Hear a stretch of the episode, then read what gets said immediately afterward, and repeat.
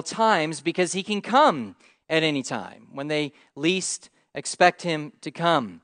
Then, beginning in chapter 14, here in Matthew chapter 25 and verse 14, uh, Jesus begins to tell yet another story about his second coming. And this is a story about the talents.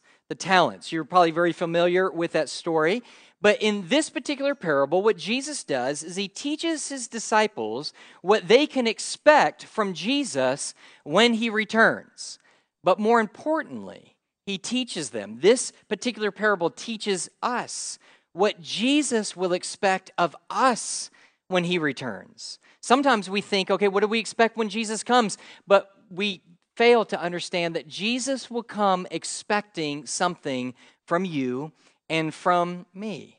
And so, what he's expecting is that you and I will be good stewards. So, what we're going to do is this morning, we're going to walk through the text as we always do. And, and I hope that's okay. Is that okay? We work through the text of Scripture, right? God's Word.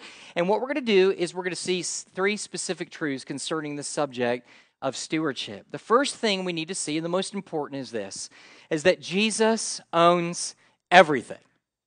Jesus owns everything. All right, now listen, I got a little spoiled when I was in India. Okay? They don't even speak the language, but they would bob their head up and down like this. Okay? Actually, they did this. This means yes, side to side. All right? I, I, I thought they were saying no. I'm like, man, do they just hate me? And he's like, no, we love you.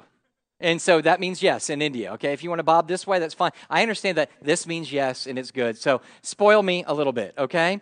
And so, first of all, Jesus owns everything. Notice beginning in verse 14, he says, For it will be like a man going on a journey. The it there is talking about the second coming. And this man that he's talking about is a wealthy landowner. Now, this would have been well known and very common in the first century there in Palestine. Many wealthy landowners, they would have been accustomed to this. But this particular landowner, he was going on a journey, which means he was leaving for a period of time. The scripture doesn't tell us for how long specifically it's going to be. He doesn't tell us when he's going to be back. But later in the text, it tells us that it was, in fact, a very long journey. But before he goes, he brings his servants aside. The Bible says, who called his servants and entrusted to them his property. Now, the servants here, the word servants here is the Greek word doulos, which simply means slave or servant. And here it really, really corresponds or really um, speaks more specifically about bond servants in the Roman Empire. Uh, there were bond servants or slaves, many of them. They abounded there in the first century. There were literally of hundreds of thousands of slaves and bond servants there in the Roman Empire during the first century. Uh, many of the rich had many, many uh, bond servants to be able to do various tasks. Some of them uh, would just do manual labor. They would dig ditches. That's what I would be there for. Just you know, the ones that weren't so bright, just digging ditches. That's sorry if you dig ditches. I'm sure you're intelligent. I I, I, probably didn't think that through. I'm so sorry. But they just did, man, uh, man, the whole sermon's blown, isn't it? I'm so, you are very smart people. All right. And so so then others would do other things like uh, they would be very intelligent, they would have great education, and they would do uh, very specific things like they would overlook the entire household, they would overlook the businesses because really they had more intellect and education than even their masters did. But the key here is understanding these servants, these slaves, these, these um, bond servants, was that they own nothing. They owned nothing at all. The shirts that they wore, the clothes that they wore on their backs was not their own. The food that they ate was not their own. The beds that they slept in was not their own. They owned absolutely nothing. In fact, they didn't even own themselves. They were viewed legally as the property of their master. So the master owned all things, he owned everything and everything about them. Now, before this master goes, understand he's going to give them a certain amount of money. The Bible says here that he gave five talents to one, to another two, and to yet another one talent. In the New Testament, you'll read about talents, and it either refers to one or two things in the New Testament. It refers to a, a type of weights, the weight of something, but it also refers in this particular area uh, a coin, which was a talent. And he divvied it up. Some of them he gave five, some of them he gave two, some of them he gave one. Now, why did he give them a different amount? Good question but we have the answer right in the text. He says he gave it to them according to his own ability. So he understood his servants. He knew them forward and backwards, in, inside and out. He knew what their abilities were. And he wasn't going to entrust a great sum to somebody that didn't have the ability to be able to use that in the appropriate way. So he would look at their skill set, he would look at their abilities, and he would give them a certain amount of talents, five, two, or one, based on what he knew that they could ultimately handle and be faithful with. Now, understand this when he goes away, why is he giving the money to them? He doesn't give them the money for them to sit there and go, all right, this is cool, let's take it, let's go do whatever we want. There's an expectation placed on them. They are owned by the master. This money is the master's. He's entrusting them while he's away to be able to invest this money to expand and promote his purposes, not their own. So he gives that to him and he goes off, and here's the great expectation that he has of him. Now, the question is in explaining that, what does all of this mean? We understand that a parable is it, we kind of call it a heavenly story with an earthly meaning. That's not exactly right, but you get the gist of it. So, who does this master? Who is this master? Who are these servants that he's referring to? Some of you, of course, already know. But I, I got to tell you, I got to be honest with you. Before a couple years ago, I actually studied this passage in depth. When I first read it, I just kind of thought that the master they were just speaking of God the Father. And it kind of makes sense, doesn't it? That the story is God the Father, He's the master, He owns everything because He's the creator. Go back to the book of Genesis, created all things. And then He entrusted Adam and Eve with the creation, right? He says, you know, be fruitful, multiply, and they were supposed to have dominion over the fish of the sea and the birds of the air and, and all the creatures that lived on the earth. And so they were supposed to be faithful with what God had given them to be able to glorify God in all that they did and built and created. So it seems to make sense, but when you begin to really study the passage, you begin to understand that he's not speaking about God the Father, but rather he's referring to God the Son to Jesus Christ. It's Jesus who is the master in this parable. And his going away is the time period between his first ad, the first advent and the second advent. That's simply his first coming and his second coming. Remember what happens. Jesus, after his death, burial, and resurrection, he appears amongst the believers over a period of 40 days. He appears to 500 people. And then before he leaves, he gets this small contingent of believers up on a mountain. Remember this? And then he's about to leave them. He's about to do what? Go on a journey. And as he's about to go on the journey, he says, Listen, I've entrusted you with all this. Acts 1, right? I've given you all of this. And then he says, Go into all the world, preach the gospel, baptizing men in the name of the Father, the Son, and the Holy Spirit. He goes, teaching them all that I have commanded you, even to the ends of the age. That's his last instruction. He says, Listen, I've given you everything. Uh, I've given my people everything they need. Now I'm going to go. Now, you servants who are left behind, you are to go about promoting and propagating my purposes here on earth with what I entrusted you with. Now, who are the servants? It's you and I, right? If you're a believer in Jesus Christ, you are the servant of God. You are a bondservant. Paul, even in writing many of his letters, introduces himself as Paul, the bondservant of Jesus Christ. Paul, the slave of Jesus Christ. Do you see that? He understands that he is owned by God. Now, Jesus Christ actually owns us doubly. I don't even I don't know if that's appropriate grammar, but he doubly owns you. All right? He doubly owns me. How? Because in fact, he did create you. In the book of Colossians, Paul writes this. He says in Colossians 1:16, "By him all things were created." Were you created? Then you are God's. Jesus Christ created you, therefore you are subject and owned by him because because you are his creation. But he doubly owns us because he not only created us, but he also redeemed us. Because we know that that creation, we rebelled against him, willfully rebelled against him, sinned against him, went and did what was right in our own eyes. We were worthy of his judgment and his condemnation. But what does Jesus do? Instead of condemning us and killing us, he extends grace. He steps down out of heaven and he dies for us, redeeming us and purchasing us back to be his own where do we see that? 1 Corinthians 6 19 through 20. Or do you not know that your body is the temple of the Holy Spirit within you, whom you have from God? Okay, you were given the Spirit by God. You were created by God. He is yours. But notice this you are not your own, for you were bought with a price. What was the price? The precious blood of Jesus Christ purchased you. You are not. I am not my own. It's not only that everything I have is His, it's that me, myself, uh, is his. We are his. All of us his. Everything we have is ultimately his. Now, we sit back and we look at that and we think, okay, that's great. And the truth of the matter is, is to be owned, really, let's be honest, really doesn't have a really positive thought to it, right? Hey, somebody owns you. What do we think of? We think of slavery. And, and that's a horrible thing, despicable thing, despicable sin uh, uh, on really the site of our country and even the early churches. Some early churches even promoted slavery as being the will of God. It's a horrible part of this world. But do you know that slavery still exists, especially the sex trade? Even in India, where we were, the sex trade is alive and well. It's even alive and well here in Jacksonville, Florida, of all things. So these are negative things. These are things that we do not think fondly of. In fact, and let me lighten the mood just a little bit, um, we even use it in the sports world, right? I mean, have you ever sit there and go, hey, buddy, the other team, we own you. Yeah, we own you. Right. No? Have you never heard this before? I think I've seen some of you with your underwear outside your britches at a Florida Georgia game yelling that, okay? And the sad part is this the sad part is this is that for many years we Gator fans were owned by Georgia and it was so wonderful to go we own you. Even when we stink, we own you. Well, the tide has turned, my brothers and sisters in Christ.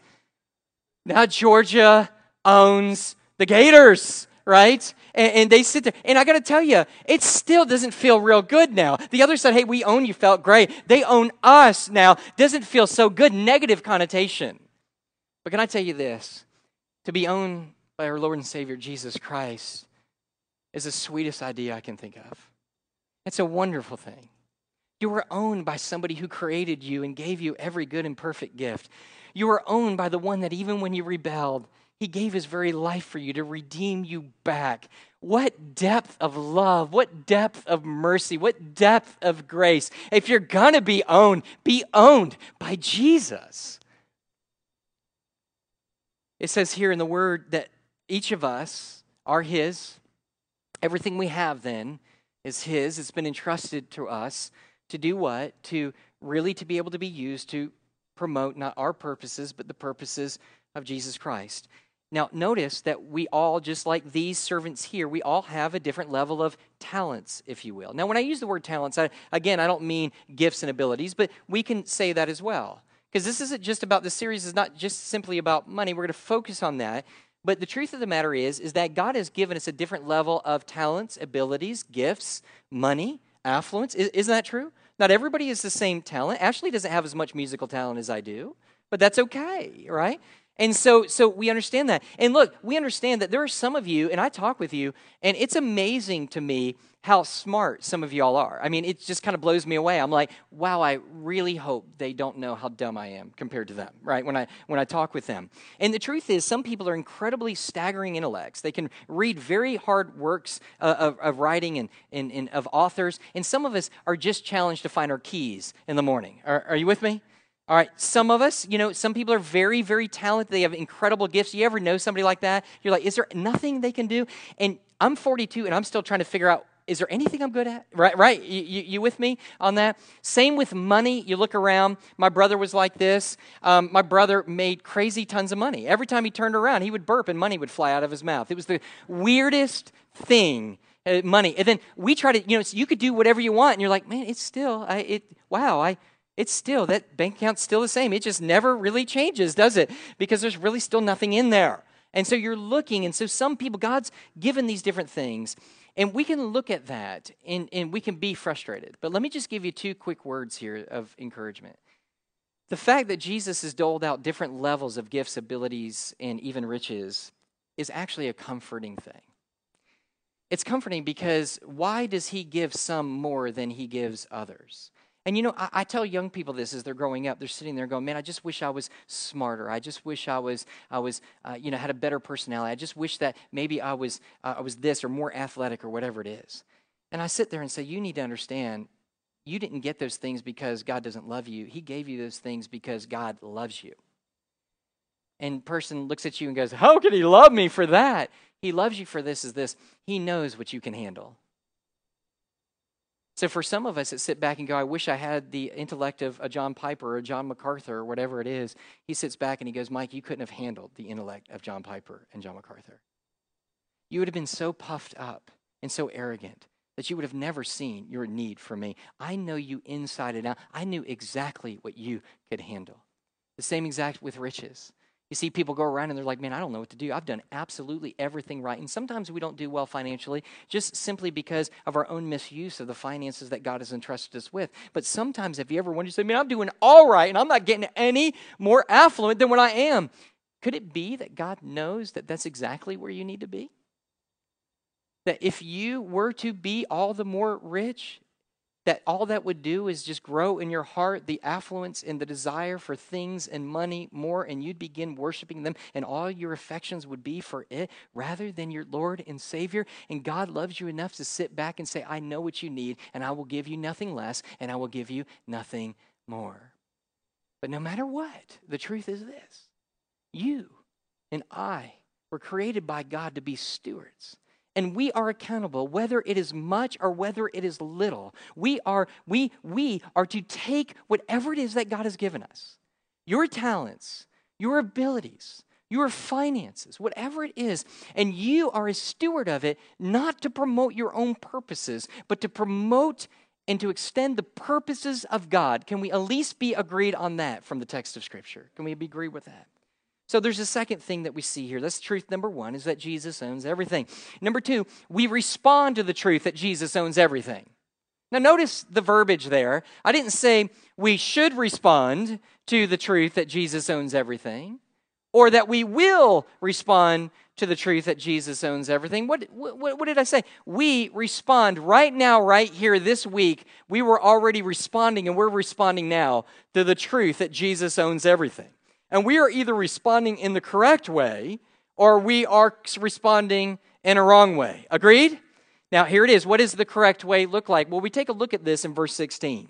There it says, he says, He who had received the five talents went out at once and he traded them and he made five talents more. All right. I, I don't know about you. I don't know where you're investing. I don't invest a whole lot, but what I invest does not really return a hundredfold. Any of you?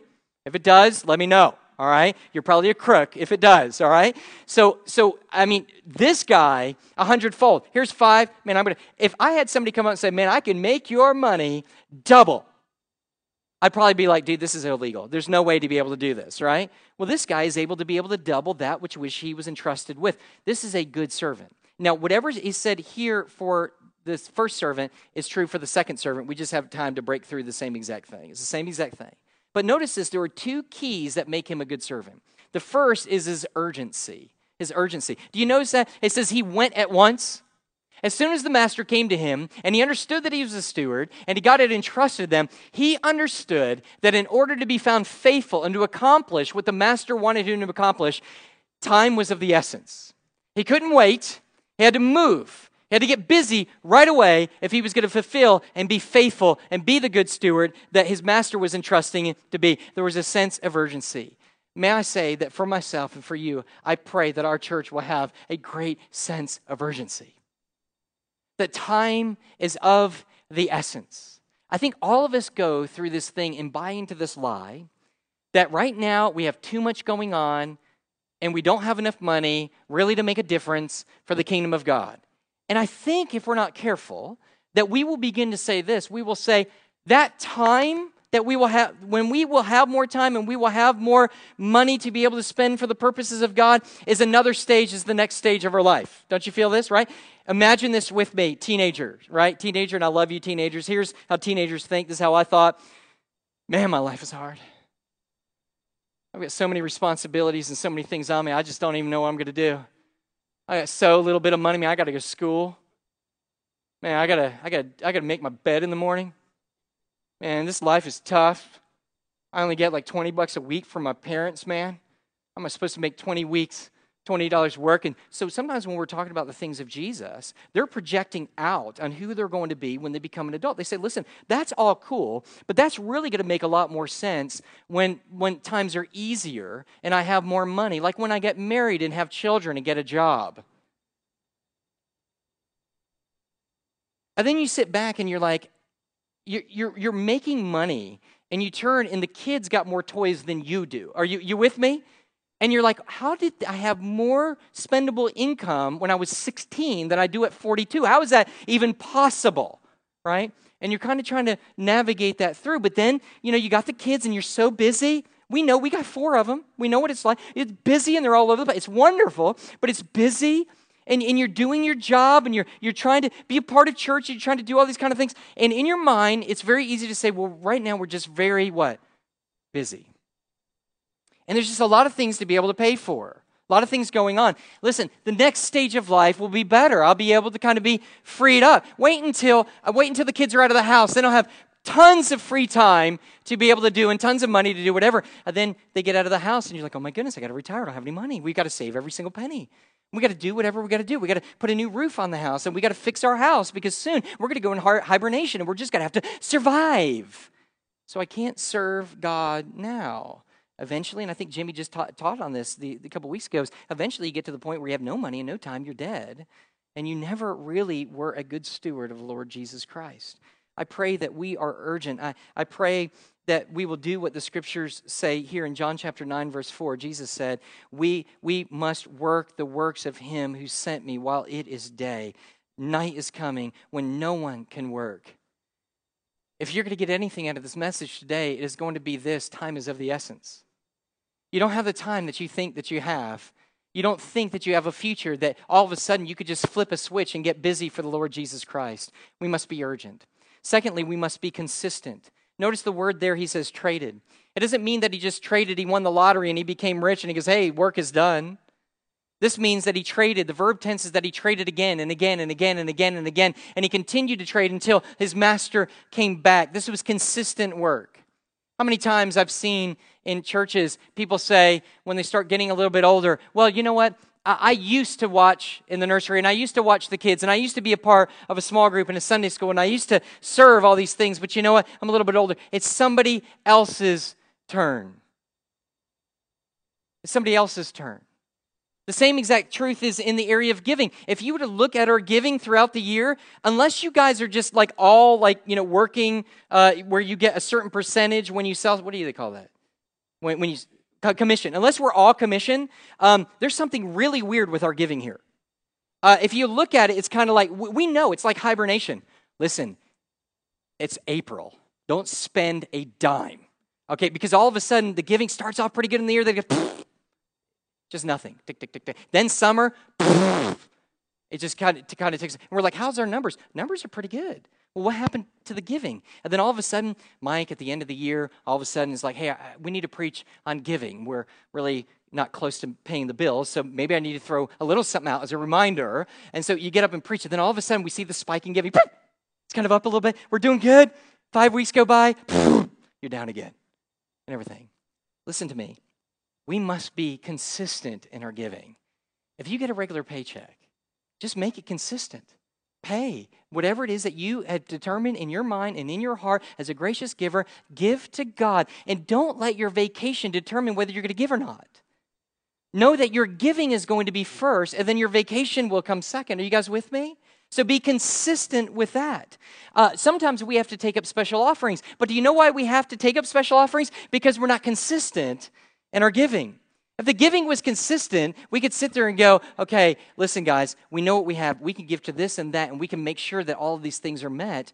But when it's not consistent, we can't. I love what Paul, Paul even, we're going to teach about this later. Paul teaches consistency. 1 Corinthians 16, 2. He says, on the first day of every week, each of you is to put everything aside, or something is not everything. Whoa. Phew. That was scary. Something aside. There, we feel much better about that. That was Mike's translation. Put something aside and store it up as he may prosper. Then notice this. He says, so that there will be no collecting when I come.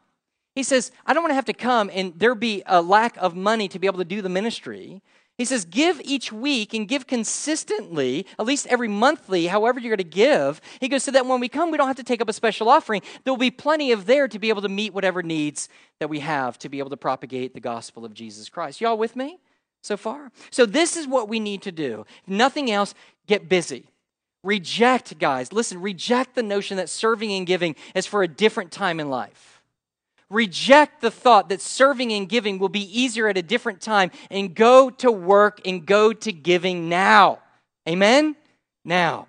Now, that's the right way to approach. Here's the wrong response. Notice the next part of the verse. He says, But he who had received the one talent went and dug in the ground and hid his master's money. Now, why dig a hole? Well, if you don't have safes and you don't have vaults and you don't have these kind of things, you need to be able to protect your money somehow. Uh, and so, what they would do, it would be common just to kind of dig a hole and stick your money in it, and that would be a good place as long as nobody knows that you dug the hole there right? So you got to be good. You got to cover it with leaves and so things like that, and make sure nobody sees that you had buried it, right? And then you need to hope that you remember where you buried it. That would have been my problem, digging holes all in the backyard. I know it's around here somewhere, right? And so they would they would sit there and they would they would they would dig a hole. Now here's the idea: is that the master uh, this is not good stewardship.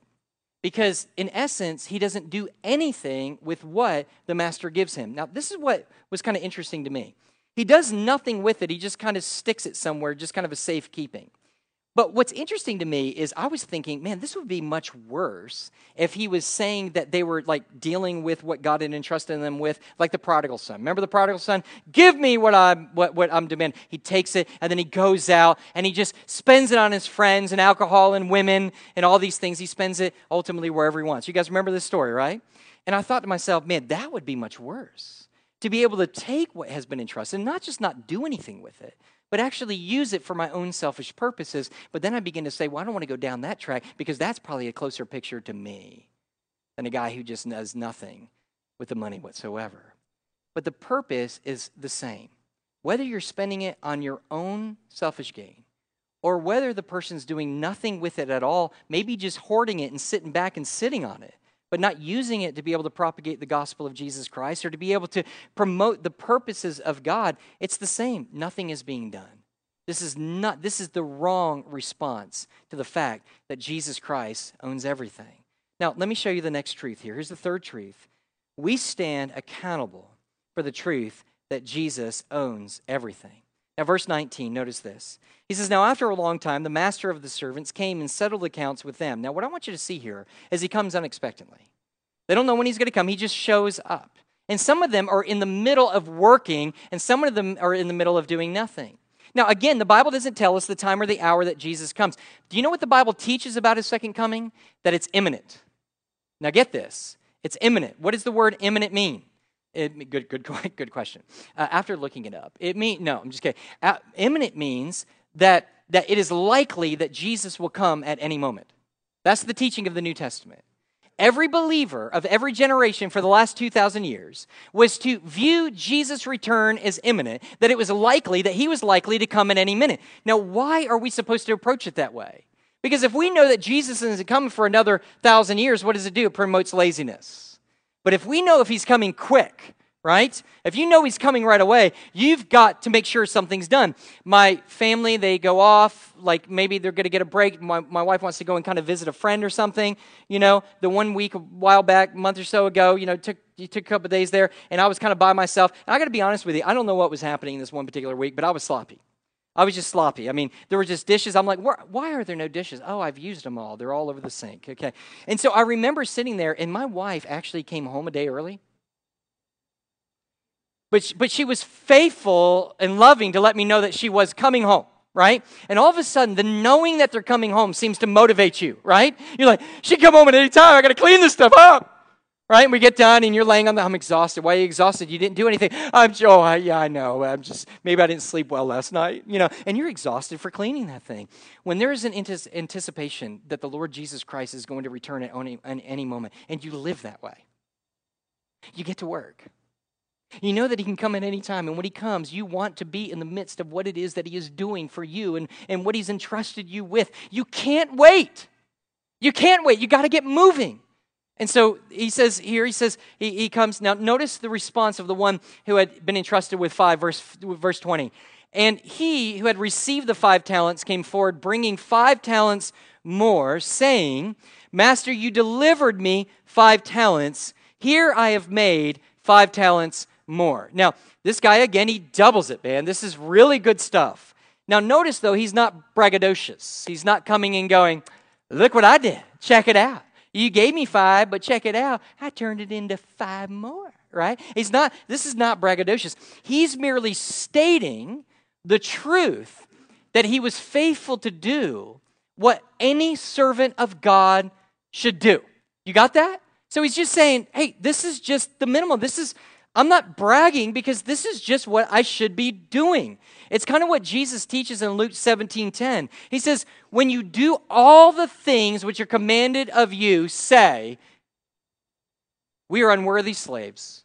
We have done only that which we ought to have done when you and I are giving as God calls us to give, when we are serving as God has called us to serve, we have nothing to boast in but Christ and Christ crucified because we are nothing but slaves. We are doing what is just naturally God has called us to do. Uh, you with me on that? This is just normal stuff. And, so what I want you to understand here is this is, is, is we need to be faithful with it. Now notice the response, verse 21. It says, His master said to him, Well done, good and faithful servant. He says, You have been faithful over a little, and I will set you over much. Enter into the joy of your master. Three things this good servant receives from Jesus. First of all, he receives praise. He receives praise. He says, Well done and good and faithful servant. Guys, are, is that what you're fighting for? Is that what you're longing for? I know. I, listen, if you could ever just get a taste of Jesus, I know many of you do. But to hear Jesus say on that day, Well done and good and faithful servant, is something I'm scrapping for. I want to hear that desperately. And here's the amazing part is even when you and I attempt to do great things for God, right? You, know what I'm talking We're going to do great things for God, man. I don't know about you, but every time I even, in my most sincere earnestness, try to attempt to do something from God, God, here's a sermon, or here's, here's a visitation, or here's a gospel presentation, and I really look at it for what it is, man, is it meager man, is it imperfect. In fact, so much of what I do in an attempt for God, for the glory of God, is just pathetic. Have you ever felt that way? Just sit back and go, okay, God, this is this is it. This is what I did for you, and you lay it before him. This is how we know that he's a God of grace. He looks at that little beat up piece of jalopy work for him, and he sits there and he goes, Well done. Well done good and faithful servant. You know that Jesus is a God of mercy when he can do that. He gives them praise, but he also gives them reward. He says, You have been faithful over a little. He goes, I will set you over much. Here's what you've got to understand wake up with, with eternity in mind.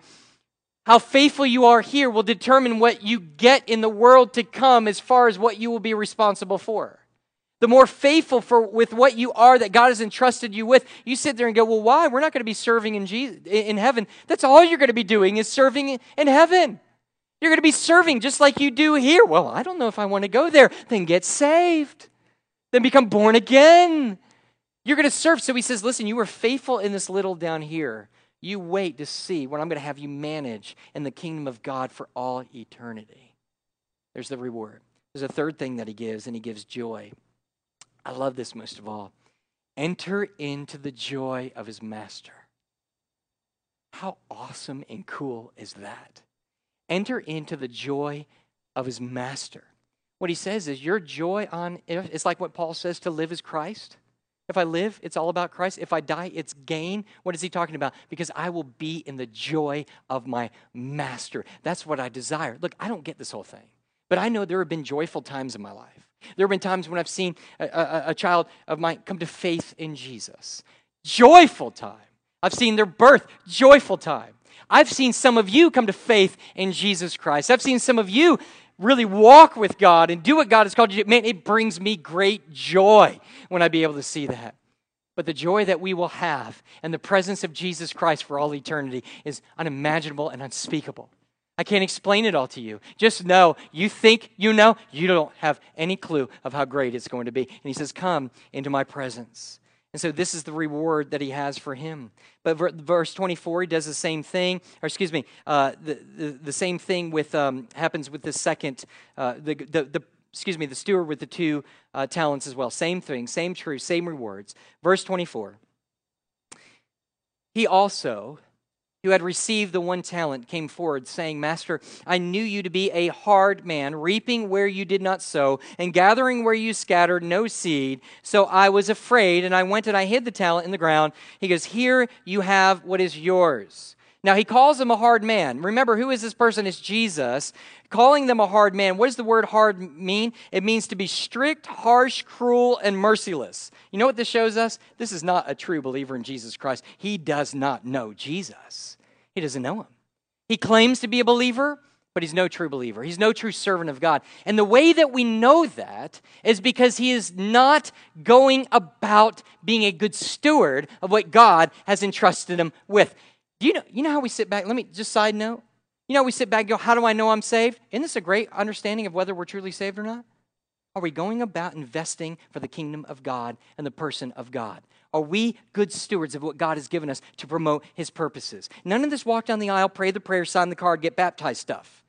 We're talking about where the rubber meets the road. If your life is being demonstrated that you are a good steward of all that God has given you, for his promoting of his purposes. He says that's wonderful evidence that you know that you're in the kingdom or out. And notice this. He sits there and he does not receive praise. Instead of praise, he provides a rebuke. Verse 26. He says, But he says, But his master answered, You wicked and slothful servant. Why is he wicked? He's wicked because he looks at Jesus and he basically calls him evil. He says, The reason I didn't do what I was supposed to do, you're at fault for that. He's slothful. Why? Because he, he just refused to do what God had called him to do as, as, as a posing d- a disciple of Christ. Now, that's the first thing. He didn't give him praise, he gave him a rebuke. And he says, now, he says, and then Jesus demonstrates his excuse. He, he talks about his excuse. He says, You knew that I reap where I have not sown and gather where I scattered no seed. He says, Then you ought to have invested my money with the bankers, and at my coming I should have received what was my own with interest. Let me explain what he's saying. He says, You say that I'm cruel. You say that I reap where I do not sow. Okay, I'll give you that. That's not really who Jesus is. And he says, But say your argument is true. He goes, If you honestly believe that, you would have at least done something with that money. If you knew I was that harsh, then you would have done something with it. But it's just all an excuse, he says. So what does he do? He sits there and he says, um, he, he not only, we, we find him not only being rebuked, but we also see him with a loss of reward. He says, So take the talent of this man. And he goes, and from him, and to give it to the one who has ten talents. For to everyone who has will be give, will, will more be given, and he will have an abundance. But from the one who has not, seven. Uh, he says that will be taken away from him. Now, notice something. Have you ever heard that phrase? You can't take it with you. We're going to talk about more about this. Did you know literally you can't take it with you? I know, I mean, I know we say it, but I'm just saying we can't take it with us. It's like all the things that you treasure so much and you think is so good is going to be disastrous that if your kids are here at this church, I'm going to have to sit there and really rebuke them because before you're dead on life support, they're going to be sitting there going, man, when's he going to die? Because he's really tapping into what he left over for us. And I'm going to have to sit there and go, whoa, whoa, whoa, time out. Here's what I tell you parents just spend it all for the kingdom before you die, the best thing you can do for you. And I know some of the kids that have rich parents, they're like, whoa, whoa, whoa, whoa. I know I didn't like this church. I knew I didn't like him. All right, I knew that. Best thing that you could do is you say, just get your own job. Get, you know, get a job, work, you know, do what you ultimately have to do. You got that? And so, so, so in advancing these things, so he's not going to receive a reward either. Now, notice what else is going to happen. He says, but instead of the reward, he's going to suffer loss. We talked about that can't take it with you. Then finally, notice what he says. And he gives cast this worthless servant into outer darkness. In that place, there will be weeping and gnashing of teeth. Here's what he says He does not get to enjoy eternal joy. He doesn't get to be with the master. The truth is, he wanted nothing to be with the master anyway. Now God's just giving him what it is that he always wanted to be out of his presence in darkness into an eternal hell, separated from him, full of misery rather than joy. He proved that he was never a true servant of the master. Now, where do we go with this? Well, let me try to close with this illustration and application, if I could. The Crusades in the 12th century were really a blight on Christianity. It was not good, you know. You don't want, actually, you know, I, I, I, I feel bad whenever I see a Christian school and they're the, they're the Crusaders. We're the Crusaders. Read your history, not a good thing, right? And so, so it, a lot of really horrible thing came and it was supposed to be this religious war and they're going out and they're killing people they're doing all these things well sometimes they had to do some really really egregious things and so sometimes it was even too nasty for them and so what they would do is they would hire mercenaries for a certain sum of money and they would say listen there's these children in this area of children over here and we just need you to just kind of make this go away so what they would do is because it was all underneath this kind of religious thing, the priests would then go and they would be baptizing them. Uh, of course, it wasn't through immersion. Just joking. But anyway, they would they would go and they would just kind of sprinkle them and they would pour water by baptizing their head over like this. And so the mercenaries would kneel down. And the, and the symbolism was that they were completely covered underneath the authority of Jesus Christ. All that they have is Jesus. Only one key thing. When they were being baptized, they were instructed to take their sword and hold it out away from their body so that when they were baptized, everything that was underneath the water was in submission and was handed over to the work of God. But the one thing that Jesus couldn't touch was their sword. What they did with their sword was what they just chose to do apart from his lordship. And they did some really heinous things. So here's what I, here's, here's what I believe is true. I believe for all of us who are sitting here today, but there are areas specifically of our lives. The truth of the matter is, we're just holding it out. We say, Jesus, you can have everything, but what is it that we're holding out? You can have everything. And I've, I've heard people say this too. I've heard people sit there and go, well, you know what? I don't really give much money to the kingdom of God. He goes, what I do is I give my time for the kingdom of God. It doesn't work that way. All is God's. You can't sit there and say, I'm going to double up on my service so I can diminish what it is that I'm ultimately going to give for the propagation of the gospel of Jesus Christ.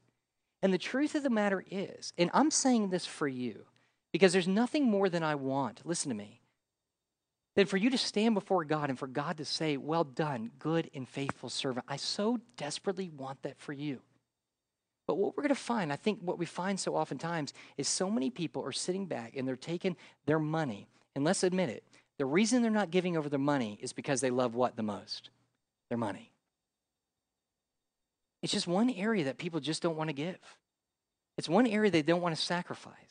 They'll show up, they'll do things, they may work, they may do all these other kinds of things, but they'll sit there and say, and God will be pleased with me as long as the money is my own and I could do whatever I want to do with it. Now, we're going to talk next week about some of the barriers of what barriers are facing you and I specifically of being all in. Jesus doesn't want part of us and part of us extended. He wants us all in underneath the submission of Jesus Christ with a sense of urgency and consistency to promoting God's purposes. Do you understand that? And so next week, what we're going to see is we're going to see the ob- two, next two weeks, two obstacles. Next week, we're going to see the obstacle of doubt. Many times we don't not give the way that God has called us to give because of doubt. And then the second uh, after that is going to be because of debt. And we're going to cover what the Bible says specifically about debt and how it keeps us from being generous givers to the propagation of the gospel of Jesus Christ. Guys, I just want us to close our eyes and bow our heads for a moment. I just want you to be honest as our musicians are coming. I just want you to be honest before the Lord. And I want you to just to simply just ask the question, am I being faithful with all that God has given me? Am I being faithful? And whatever it is, give to Him today. Sit there and say, Today I repent. I know that I'm holding back. Today must be a day that we give it all. Would you pray and repent and turn and be obedient? Would you stand? Would you stand? And I'm going to ask you to respond. This altar is open. Would you respond to the preaching of God's word this morning? All right.